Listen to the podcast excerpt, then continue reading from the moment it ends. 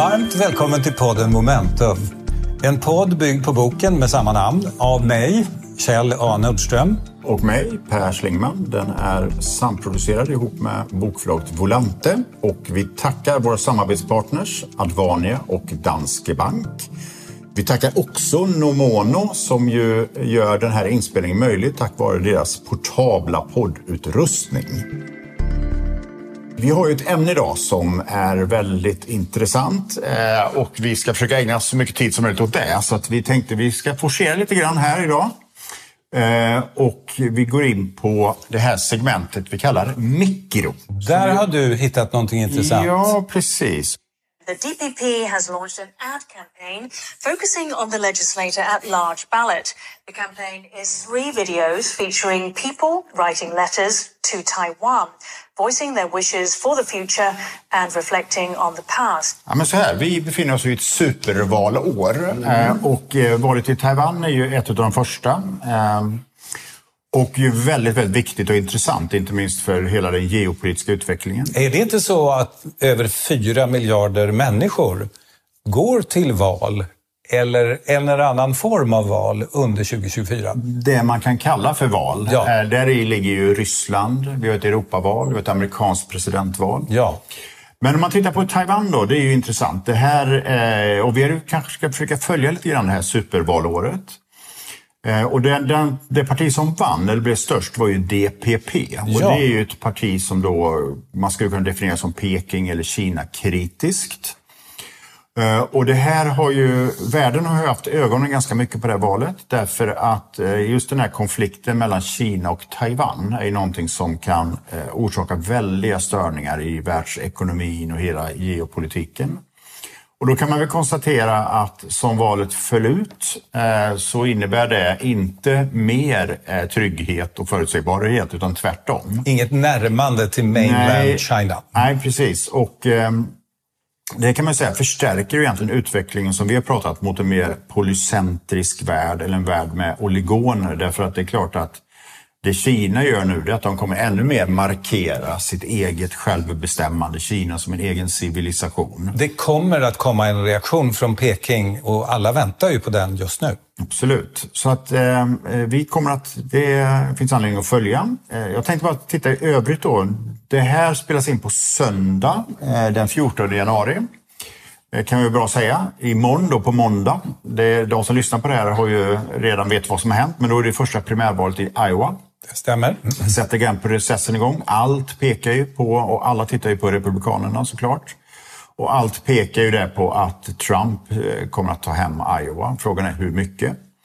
28 januari, eh, slutet av januari, så har vi någonting väldigt spännande. Ett finskt presidentval. Mm.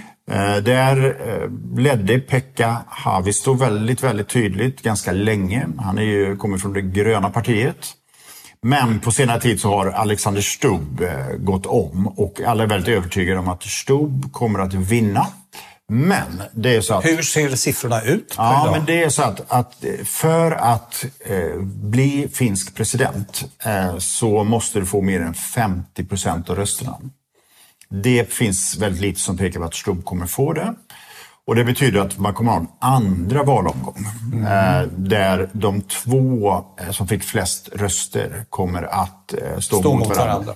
Och då blir det väl väldigt mycket, frågan är vem blir det Stubb och blir det Haavisto eller vem blir det? Men det blir intressant att följa. Det är ett land som ligger nära oss och är väldigt relevant nu med hela säkerhetspolitiken.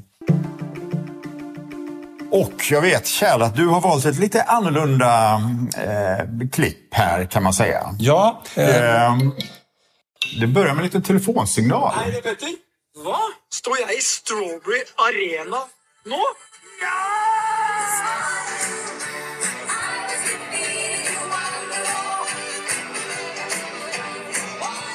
Ja, Petter Stordalen. Den norske hotelldirektören Petter Stordalen som då står på numera Strawberry Arena i Solna som tidigare hette Friends Arena. Och för eh, angivligen 100 miljoner kronor så har Strawberry-koncernen då fått möjligheten att döpa om den här arenan. Det här är ett fenomen som har funnits länge, inte minst i Nordamerika, att man alltså döper om stora ikoniska byggnader, inte minst, eh, sportarenor, eh, i viss mån även universitet faktiskt. Eh, Kellogg's University, ni kanske känner igen det från uh, frukost. Jag tror att i Barcelona heter väl fotbollsarenan Spotify Arena? Spotify Arena. Arena. Mm. Eh, nu är det här fenomenet sedan ett antal år tillbaka och nu var det alltså Friends Arena som ju är en nationalarena här i Sverige som döps om.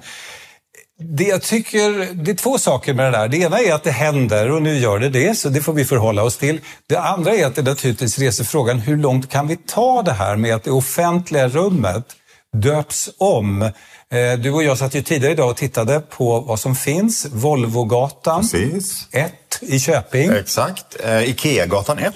Jag tror att vi båda har varit där och föreläst. Ja, det har vi varit. Mm. Då är frågan hur långt kommer vi att gå i det här avseendet? Kan vi tänka oss en tunnelbanestation som då heter Siemens-stationen eller eh, motsvarande? Siemens Station. Atlas Copco Station. Mm. Det finns ju många möjliga namn, men det är klart att det kommer ju en gränsdragningsproblematik i det här men någonstans. Det är ju en kommersialisering man ser på många håll. Tittar man på eh, idrotten med fotbollslag och sådär så är det klart att eh, det blir en kommersialisering och eh, eh, någonstans är det väl så att, att det gäller att hitta kanske en balans ja. som fungerar. Jag vet att det finns, jag har fått för mig att Sao Paulo har som idé att vara helt fritt från kommersiella uttryck i det offentliga rummet. Alltså ingen reklam, ingenting. Uh, och det är klart att det här är också... Man tar Men det är ju en extrem hållning. Det är en extrem. Men jag skulle säga det är också ganska extremt att ta en nationalarena ja. uh, som har burit namn. För det, gjorde, det var ju så att Swedbank från början, det var ju Swedbank Arena. Uh, sen upplät man det till Friends, organisationen Friends. Mm.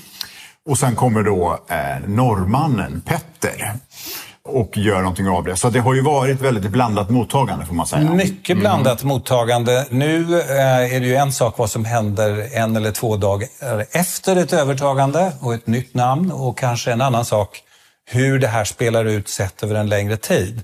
Men man kan ju inte säga att det har varit eh, så här långt ett alltigenom positivt mottagande. Nej, men det finns en annan sak eh, som är intressant med Petter och eh, det är ju att han är en otrolig optimist. Ja, en av de större måste man Det måste säga. man säga. Och då kommer vi in på ämnet, nämligen tema. optimism. Mm. och eh, bara för ha några små utgångspunkter relativt vad vi liksom har skrivit och pratat om tidigare. Så det ena är ju att eh, vi har ju själva eh, pratat ganska mycket om vad skulle man kunna ha för rättesnöre i den typ av tid man lever i. Och har vi landat i det här begreppet att vara en aktiv, orolig optimist. Ja. Så då ska vi eh, skärskåda optimistbegreppet och vad betyder det? Och det andra är ju det här att vi också pratat om hur viktig världsbilden är. Att vi har en bild av världen, hur, hur världen fungerar och vi tittar på den genom våra glasögon. Och det påverkar ju sen hur vi agerar, vilka beslut vi fattar och skapar en ny världsordning. Ja, och egentligen kan man säga också tvärtom gäller. Det kan inte inte påverka. Utan det måste ju vara så att det har en direkt påverkan. Och då är ju graden, om man kallar för det, av optimism eh, är ju, kommer ju påverka hur samhället utvecklas. Tror vi att samhället kan utvecklas till det bättre och har ett perspektiv att det kan det, så kommer det med mycket högre sannolikhet göra det än om vi är i grunden pessimister och tror att det är kört. Och det är ju en rimlig hypotes, även om bomberna faller 90-95 mil från Stockholm. Precis. För det är, det är inte längre till Kiev. Det är en tuff tid mm. för den som vill vara optimist. Mycket.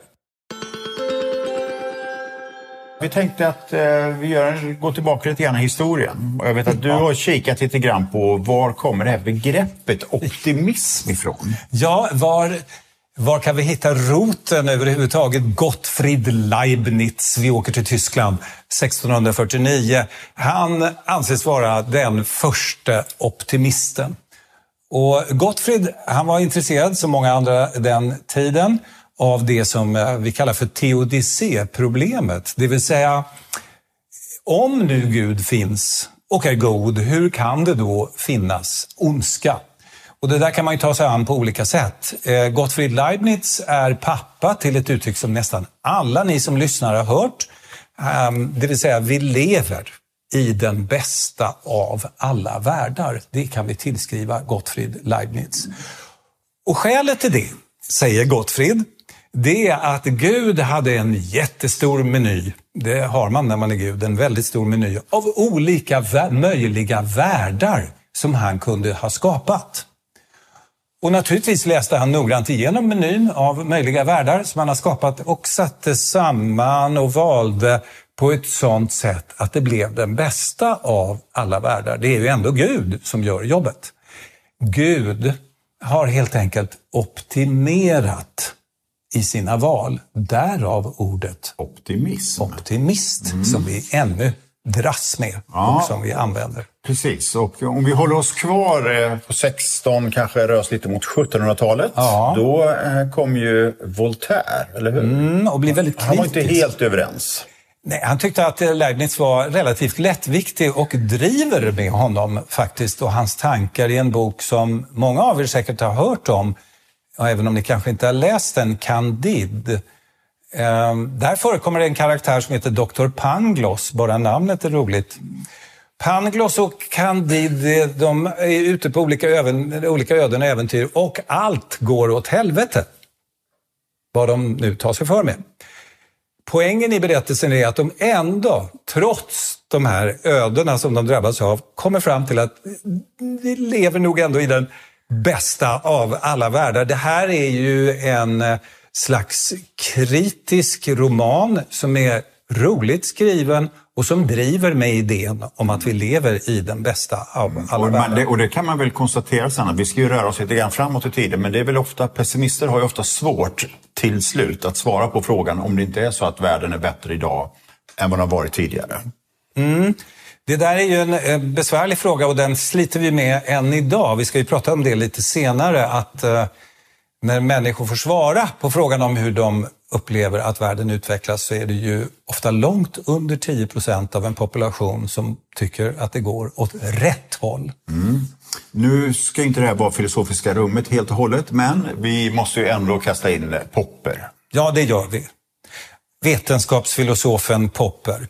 Eh, han var ju mera handfast, måste man säga, i det här sammanhanget och säger att det är en skyldighet. Punkt och slut. Man är skyldig att vara optimist. Och skälet till detta, säger Popper, vi ska inte fördjupa oss allt för mycket i vad han använder för argumentation, men hans slutsats är mycket tydlig. Framtiden är ju öppen. Vi skapar ju den. Och om vi skapar den så är det ju alltså naturligtvis nödvändigt att vi har en optimistisk hållning när vi skapar den. Mm. Och man kan ju säga att Popper i den meningen var ju väldigt tydlig en del av kan man säga, liberalismen. Eh, och det är ju också väldigt tydligt, upplever jag, ska säga, som, som, som ju själv har eh, läst ganska mycket också sentida böcker och annat om ideologier och liberalismen. Att Popper har ju varit väldigt bärande och en utav dem mer sentida svenska filosofer, det är Svante Nordin.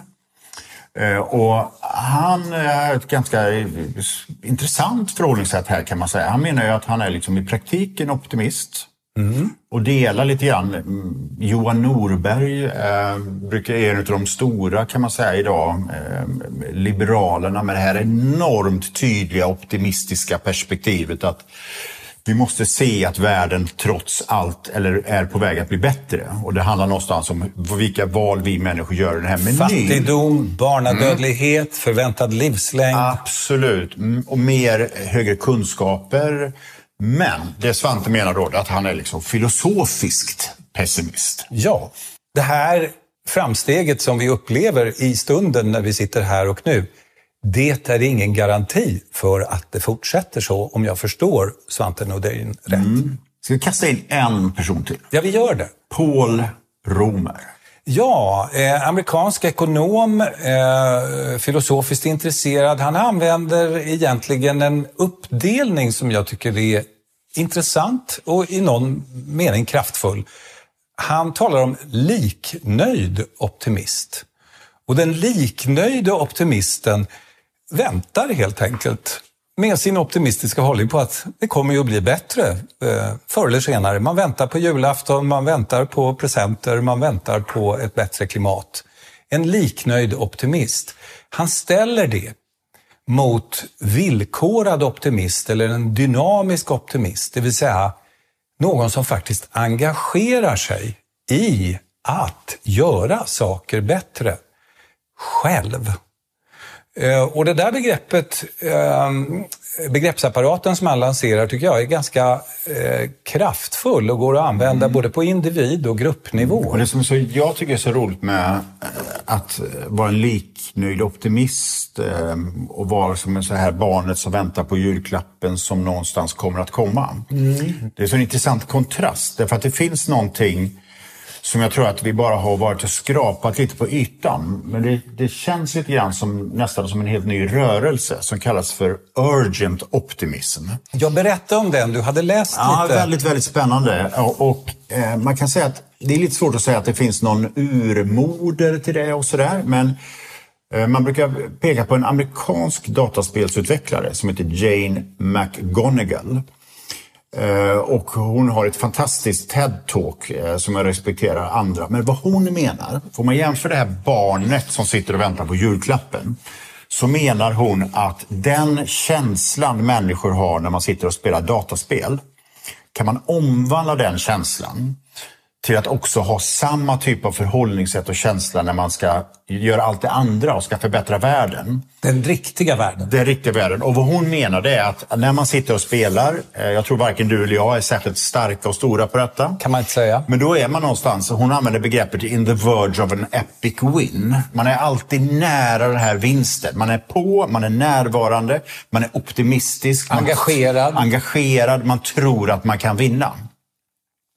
Och det tycker jag är någonstans intressant. Och då har man skapat, eh, det finns till och med eh, någonting som heter liksom, The Center for Optimism eh, som jobbar just med liksom, hur kan vi bli mer optimistiska. Det finns en precis nyutkommen bok som heter Not the End of the World som är skriven av Hannah Ritchie som en skotsk data scientist kan man säga. Mm. Och hon är också väldigt intressant. Hela hennes utgångspunkt är ju klimatomställningen. Och hon menar, till skillnad vad hon ser som stora delar av miljö och klimatrörelsen, som menar att nu är det slut. Så menar hon att vi kan komma att bli, förutsatt att vi är optimister, den första generationen som lämnar en bättre värld efter oss. Sett till klimatpåverkan. Ja, och mätt menar, i den dimensionen. Mätt i den dimensionen. Så här, mm. Vad gör vi för CO2-avtryck? Vi kan vara generationen som vänder. Och jag tycker att det här är väldigt, väldigt intressant och jag har precis börjat liksom gräva lite i detta. Ett exempel då på den här Center for Optimism eh, så har ju ett väldigt tydligt australiensiskt utgångspunkt. Jag tror att det är ett australiensiskt institut. Men det finns en artikel eh, och jag blev, det var så roligt för att den ligger så nära vad jag själv har både pratat och skrivit ganska mycket om. Om man klickar lite där så kommer man till så här, så skriver de så här. There is a need for a new positive optimistic, optimistic narrative for Australia. Alltså vi behöver ett nytt positivt optimistiskt narrativ för Australien.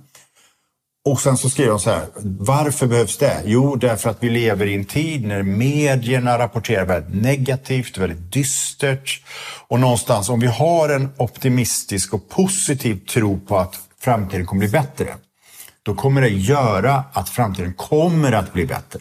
Mm. Så, det, så det verkar så att, att det finns en, en urgent optimist-rörelse som ju är väldigt, väldigt, väldigt spännande. Men man kan ju säga att det finns ett inbyggt problem som kollapsteoretikerna sliter med och det är ju att går vi mot kollaps, mot apokalyps, mot undergång och är tydliga med det så leder det inte sällan till slutsatsen vanmakt. Absolut, det finns inget att vanmakt, göra. Men det som Hanna Ritchie pekar på också, för hon nämner just det här, det är att hon, hon konstaterar att bland akademiker så är det väldigt vanligt att man är pessimist. Ja. Och skälet till det, det är att om du säger att jorden kommer gå under om tio år och sen står jorden kvar om tio år. Då kan du bara säga att nej, men det var en tidsfaktor. Vänta till imorgon. Ge mig en vecka till. Ja, så att jag, jag skulle bara vilja, innan vi lämnar henne, eh, och jag tänkte också att när vi lägger ut det här i sociala medier så, här, så ska jag lägga med lite länkar för den som eh, vill läsa. Men hon, hon skriver ibland så här i sin bok. Så här. If we want to get serious about tackling the world's environmental problems, we need to be more optimistic. We need to believe that it is possible to tackle them. And if we do so, we can be the first generation to achieve a sustainable world. Jag tycker man har sett lite spår av hennes tankegods i hur vi har fått mera positivt formulerade mål, till exempel grönt stål, gröna jobb. Det finns ju en ambition i de påståendena. Det blir grönare stål, grönare jobb. Eh, det är inte en beskrivning av att det är förfärligt och vi måste göra bättre, utan tvärtom, det är en målbeskrivning som har något positivt Absolut. i sig. och det här ligger ju ganska nära också det här med eh, hur vi formulerar berättelser. Mm. Eh, Och, och där är forskningen ganska tydlig att vill du nå fram med en berättelse i meningen att den engagerar och folk är nyfikna och aktivt vill berätta den vidare. Så kan den antingen vara positiv, hoppfull eller negativ, dyster. Är Båda väldigt- är sticky. Båda är sticky. Eh, Och tittar man på den politiska kommunikationen eh, av regeringschefer inför val så är det ju väldigt fokus på det dystra. Om man tittar på det, liksom, den svenska politiska diskussionen så handlar det om våld, gängkriminalitet, det som inte fungerar. Eh, Och varför skulle du säga, eh, from the top of your head, som det heter på engelska, eh, att det är så? Är det eh, skälet i huvudsak att man skulle uppfattas som naiv om man inte gjorde det? Nej, men jag tror att det finns en bild inom, om man tar politisk kommunikation, att det är mer effektivt med hot än hopp. Mer sticky? Mer stickig men också mer effektivt. Alltså det, är, det är enklare att försätta människor i ett Skrämmas. stadium av, av rädsla. Och människor bär ju på rädslor, vi bär på hopp. Det är mycket svårare med hopp. Och jag tycker att den amerikanska politiken är tydlig. Obama, väldigt tydlig på hopp. Hope, change.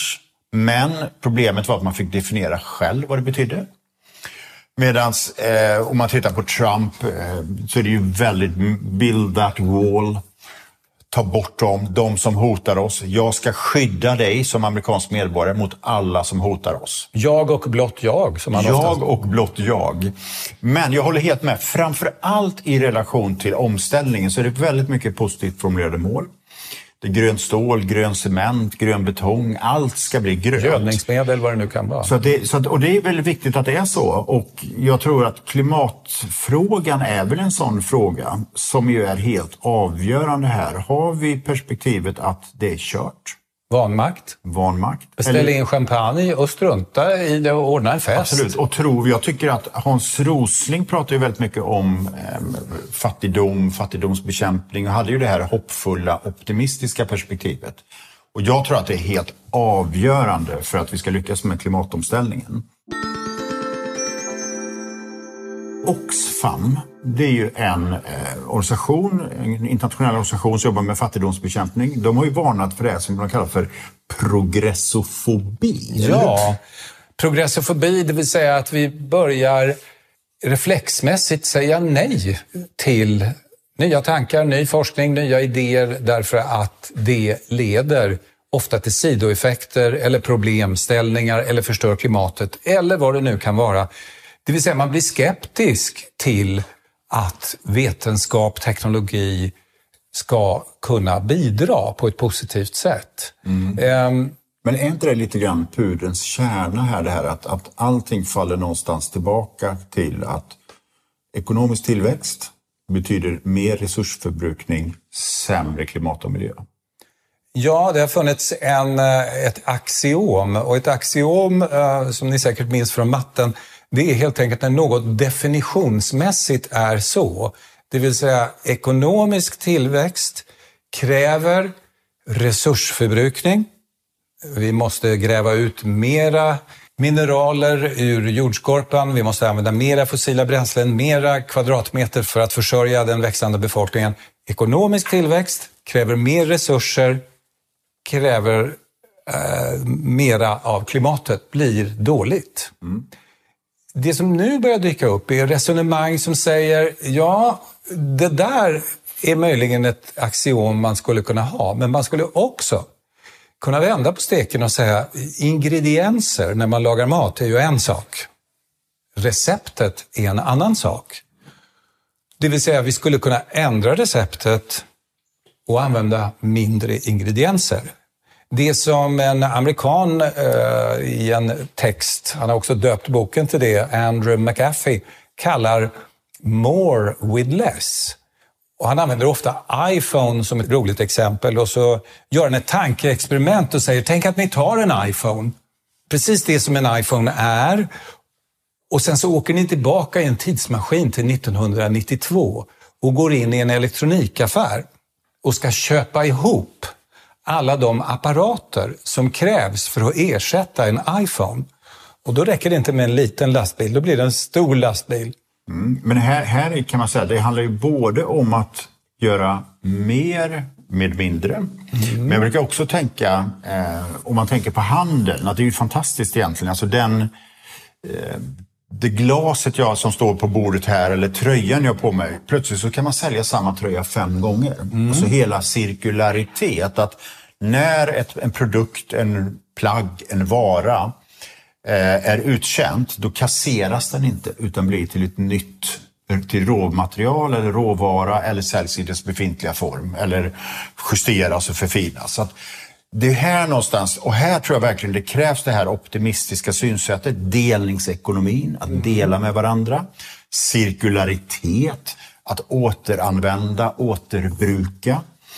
Eh, och jag skulle säga att hela tjänstesamhället, alltså när vi går från att konsumera prylar och produkter till att konsumera tjänster.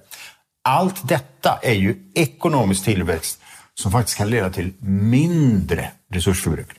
Så vad du säger är helt enkelt mer ekonomisk tillväxt med mindre resurser och därmed mindre klimatpåverkan. Absolut, och då är vi tillbaka i det som vi har varit på flera gånger, nämligen att det som eh, innovation och vår egen aktivitet använder vi där det är lönsamt. Och det är klart att skulle vi få en värld där vi exempelvis beskattar råvaror högre än använda plagg eller produkter så skulle vi göra det mer. Skulle man ha lägre skatter på arbete exempelvis och högre skatter på det som påverkar miljön, då kommer vi fokusera på sånt som leder till mycket arbete. Så att det hänger ihop också.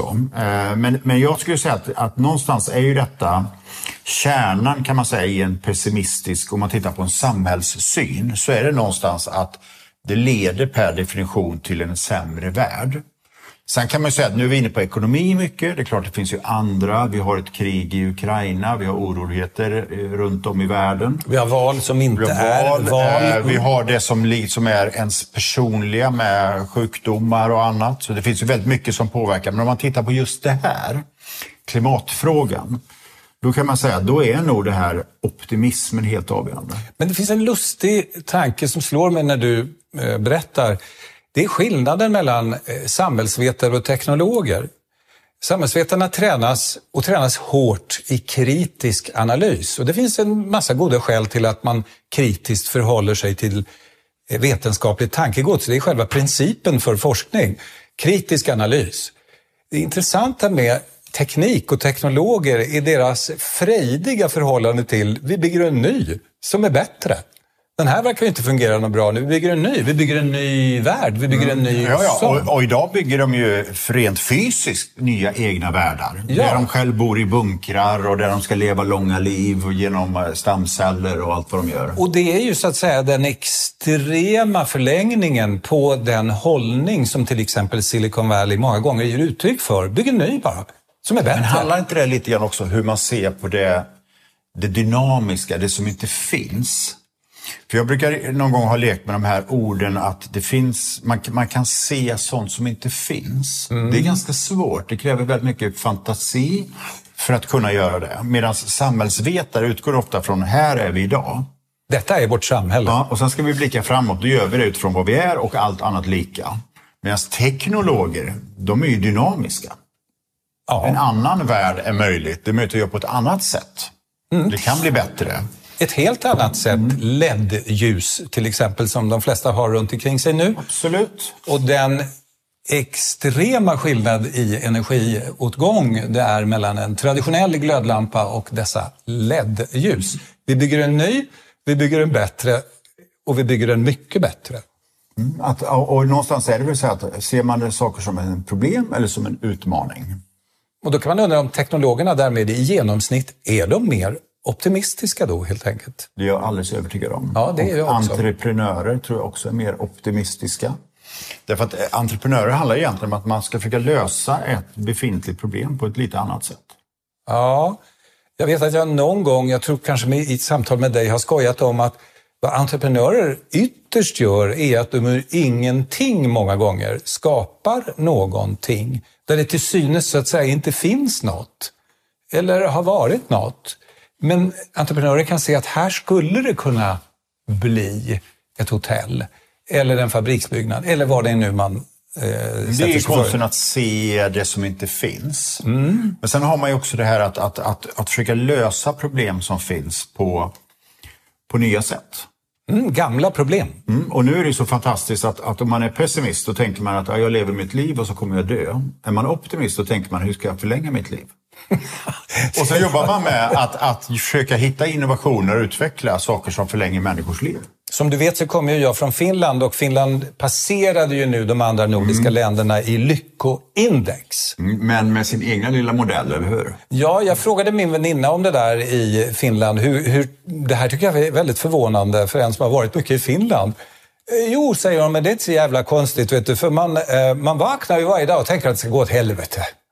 Och så, mm. och så gjorde det inte idag heller och då är man ganska glad. Sen. Exakt, då är man inne på förväntningarna, eller hur? Ja. Och det är vi inne på det som jag tror vi pratade om tidigare, nämligen Ryanair-teoremet. Ja, du brukar framhålla Absolut, det. Absolut, att, att Ryanair är ju ett av flygbolag som har högst kundnöjdhet. Mm. Och det kan man ju tycka vid en första anblick är lite märkligt. Kan det stämma? För att det är trots allt så att på de flesta flygbolag så får man lite bättre service. Men det är ju att förväntningarna.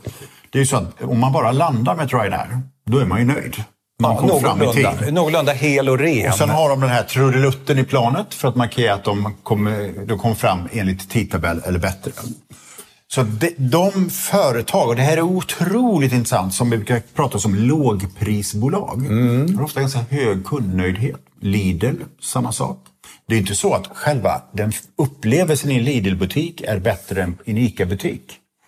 Men förväntningarna vi har, i och med att priserna är låga, är helt annorlunda. De har två olivoljor, ICA kanske har 150.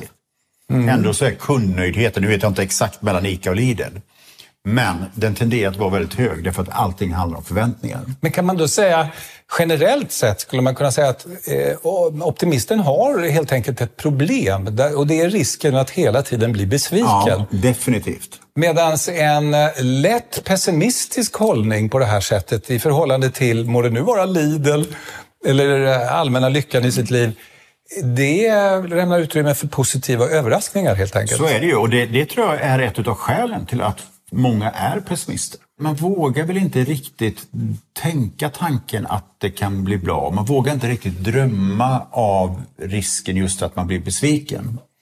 Så om fler vågade drömma, för fler vågade tro att det går, och det är därför kanske som, som man ska tillbaka till den här känslan man har när man spelar dataspel. När man är precis på gränsen till den här epic win. Och man kunde ha det förhållningssättet i livet eller på sitt jobb eller vad man gör. Men plötsligt så kanske jag förstår ordvalet hos den här Karl Popper som vi mm. nämnde förut. För han talar om att det är en plikt att vara optimist. Det är möjligt att det känns läskigt. Det är möjligt att det känns till och med farligt eller obehagligt. Men det är en plikt att vara det. Mm, och jag tänker också i relation till, till våra barn och barn generellt. Så det är klart att Frågan om inte det är så lite att vi vuxna har en plikt att faktiskt vara optimistiska, att peka på att världen kan bli bättre. Därför att det kommer påverka deras livsval, det påverkar hur de ser på framtiden. Ja, och att det ingår i den popperska plikten. Definitivt. Det var någon konstnär som sa också att i dåliga tider så har man en plikt att festa. Ja, jag undrar om inte det var ett citat som vi hörde av en väninna som heter Stina Oskarsson mm. som eh, pratade om, eh, om huruvida man skulle måla ugglor. Just det. i tider som dessa. Mm, precis. Ska det målas ugglor när det är krig och katastrof och klimatproblem? kanske var i samma sammanhang, kommer du ihåg det, när, det är ju lite sidospår här, men när hon, eh, hon skulle göra en liten videointervju i ett sammanhang du och jag var med, med TV4 var det. Och sen så eh, sa hon att jag eh, var ute och tittade på glaskonst. Mm, på Lidingö. Hon hade gillat glaskonst, sa hon då. Men hon fann sig helt plötsligt vara på väg mot glaskonsten på Lidingö. Gåendes. Gåendes. Det var i samma sammanhang. Det var i samma sammanhang. I det där sammanhanget kom också upp det förhållningssätt som angiveligt finns i Kiev. Människor går på jazzklubb, människor upprätthåller ett liv i, som en slags protesthandling. Jag är fortsatt optimistisk så att säga i min Kan det vara så att man tänker att, att eh, människan har någonstans både pessimismen och optimismen i sig, såklart. Konkurrerandes De konkurrerar våra... med varandra och sen appellerar vi till rädslor. Det är klart att, att eh, när någonting negativt händer så minskar ju vår optimism till förmån för pessimismen och sådär. Men att, att det någonstans handlar om att, att våga faktiskt bejaka den optimism som man kanske, som alla har inom sig. Mm, och nu är vi tillbaka i pliktbegreppet, det vill säga plikt betyder ju att det är inte alla gånger man vill, men eftersom det är en plikt så är det bara att göra det. Vi landar i en plikt, men jag skulle säga så här att om man går tillbaka lite grann till det som var utgångspunkten att vara aktiva, oroliga optimister. Så kan man väl säga lite grann att, att eh, en slutsats från vår sida, det är väl att optimismen och kanske i tider som dessa är viktigare än någonsin. Det är nu den är Det är nu den är viktig. Den är viktig därför att vi lever i en tid med väldigt mycket dystra signaler, mycket hot mot oss. Vi har pratat om klimatet, vi har det geopolitiska, vi har krig i vår närhet. Eh, Vi läser ibland om artificiell intelligens som kommer att tränga undan jobb och så vidare Mm, som ett stort hot. som ett stort hot och att det behövs mer av optimism hos människor. Det behövs mer av optimism i det politiska ledarskapet. Det behövs mer av optimism i ledarskap generellt kanske. Och det kanske är en ny typ av ledarskap. Jag kommer ihåg att i en av de första poddarna så pratade vi om snällhet. Ja, det gjorde The vi. power of kindness. Och här är vi på någonting annat, nämligen the power of optimism. The power of optimism är också ett begrepp som finns i den här världen när man läser och försöker sätta sig in i optimismens historia. Där man då pratar om strategisk optimism, det vill säga inte pliktoptimism nödvändigtvis, utan strategisk optimism. Insikten, som vi idag också kan säga är rätt väl genomforskad, att om man tror på barnen, sina egna barn, om man tror på sina medarbetare, ger uttryck för vad duktiga ni är, det här går bra, vi kommer att klara det här tillsammans, så leder det ofta till bättre resultat än motsatsen därtill. Och det skulle man kunna säga att det är ju en, en strategisk, en medveten handling som vi gör. Och så är det ju För att det naturligtvis. ska bli Får man höra att man är bra på någonting, då tror man att man är bra på det och vågar därmed utforska sin Ja, I egen vart fall en liten kompetens. stund medan vi Ja, gör men det här. absolut, absolut. Och jag tror bara, bara innan vi eh, avslutar för den här gången också att, att det finns ju någonting annat här som jag tror är en rädsla för många att våga vara, våga vara optimister. Det är att det ibland gränsar det till naivitet. Ja, Och det tror jag att, att, eh, att vara strategisk optimist eller vara en aktiv orolig optimist, det innebär inte att vara naiv. Det innebär ju inte att inte se hot. Utan att, att göra det på ett nyktert sätt. Men att börja med utgångspunkten att eh, världen kan bli bättre. skulle vi kunna lansera begreppet nykter optimist. Nykter optimism. Ni har ju lyssnat på podden Momentum. En podd som bär samma namn som vår bok. Eh, vi tackar våra samarbetspartners eh, Advania, Danske Bank. Och vi tackar alla er som har lyssnat. Tack.